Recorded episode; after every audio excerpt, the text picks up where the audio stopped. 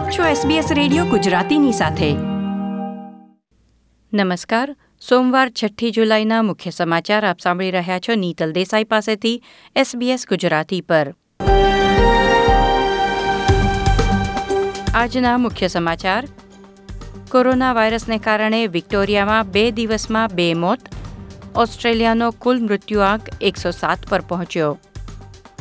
New South Wales અને Victoria રાજ્ય વચ્ચેની સરહદ સો વર્ષમાં પ્રથમવાર બંધ કરાઈ રહી છે. ચીને એક નવા રોગચાળા સામે ચેતવણી બહાર પાડી.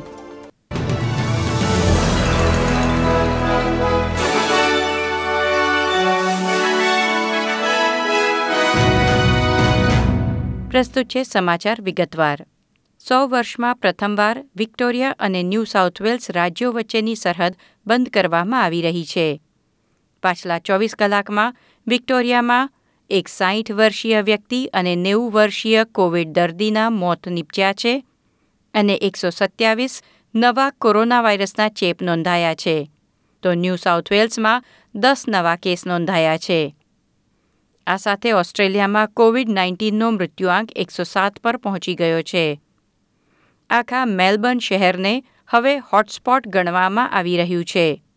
અને આવતીકાલ મધરાતથી વિક્ટોરિયામાંથી કોઈપણ વ્યક્તિને ન્યૂ સાઉથ વેલ્સમાં પ્રવેશ નહીં આપવામાં આવે. બંને રાજ્યો વચ્ચે પંચાવન રોડ માર્ગ, ચાર હાઈવે, તેત્રીસ પુલ અને બે જળમાર્ગો પર પોલીસ અને આરોગ્ય અધિકારીઓ તહેનાત કરવામાં આવશે. જોકે બંને રાજ્યની સરહદે રહેતા લોકો જો એક રાજ્યની સીમામાં રહેતા હોય અને બીજા રાજ્યની સરહદમાં નોકરી કે અન્ય આવશ્યક સેવા માટે જતા હોય, તો તેમને માટે વિશેષ પરવાનગીની વ્યવસ્થા કરવામાં આવશે. આવતીકાલથી સર્વિસ ન્યૂ સાઉથ વેલ્સ. પ્રવાસની પરવાનગી માટેની અરજીઓ ઓનલાઈન સ્વીકારવાનું શરૂ કરશે. એલ્બરી વુડોંગામાં રહેતા લોકો ઉપરાંત અનિવાર્ય સંજોગોમાં, જેને વિક્ટોરિયાથી ન્યૂ સાઉથ વેલ્સમાં પ્રવાસ કરવાની જરૂર પડે તે પણ પરવાનગી માટે અરજી કરી શકે છે. શનિવારે મેલબર્નના સરકારી રહેઠાણોમાં અચાનક એક સાથે અનેક કોરોના વાયરસ કેસ મળી આવતા નવ બહુમાળી મકાનોમાં રહેતા લોકોને ઘરની બહાર નીકળવા પર સંપૂર્ણ પ્રતિબંધ મુકાયો હતો. આજે ત્યાં સોળ નવા કોરોના વાયરસના ચેપ નોંધાયા છે. સરકારે આ વિસ્તારમાં જીવન જરૂરિયાતની સામગ્રી પહોંચાડવાની જવાબદારી લીધી છે. જોકે કુલ ત્રણ હજાર રહેવાસીઓમાંથી કેટલાકના જણાવ્યા પ્રમાણે, આજે સોમવાર સુધી તેમને સરકાર તરફથી કોઈ ખાદ્ય સામગ્રી મળી નહોતી. ભારતમાં રવિવારે ચોવીસ હજાર આઠસો પચાસ નવા કોરોના વાયરસ ચેપ નોંધાયા છે.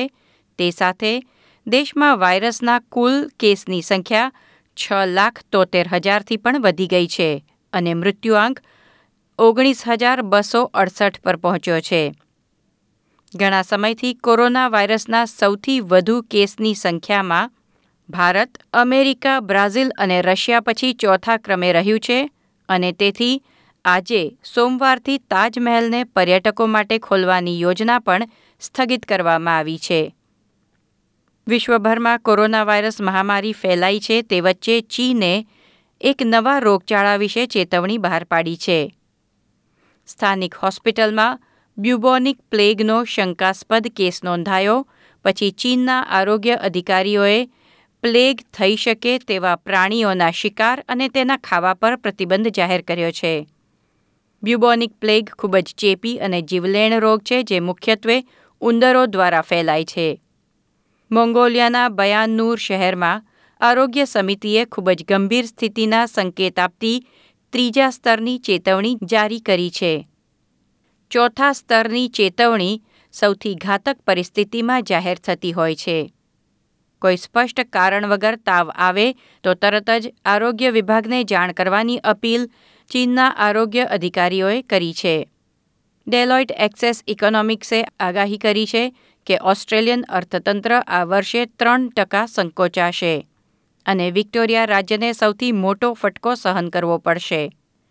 આર્થિક ભીસમાં પણ પોતાના કર્મચારીઓને છૂટા નહીં કરવા સરકારે નોકરીદાતાઓને જોબ કીપર પૂરક પૂરું પાડ્યું છે, પરંતુ આ યોજના સપ્ટેમ્બર મહિનામાં પૂરી થવાની છે, ત્યારે અનેક અર્થશાસ્ત્રીઓ તેને લંબાવવાની ભલામણ કરી રહ્યા છે. સરકાર ત્રેવીસ જુલાઈએ આ યોજના અંગે આખરી નિર્ણય જાહેર કરશે.